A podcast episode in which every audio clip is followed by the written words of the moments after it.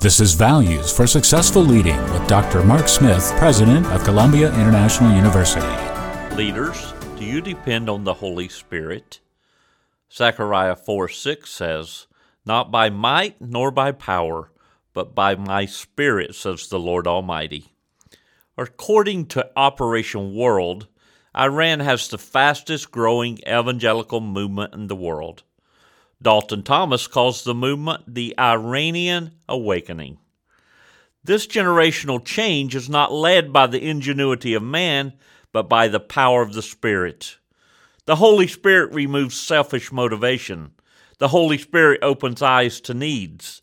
The Holy Spirit changes lives.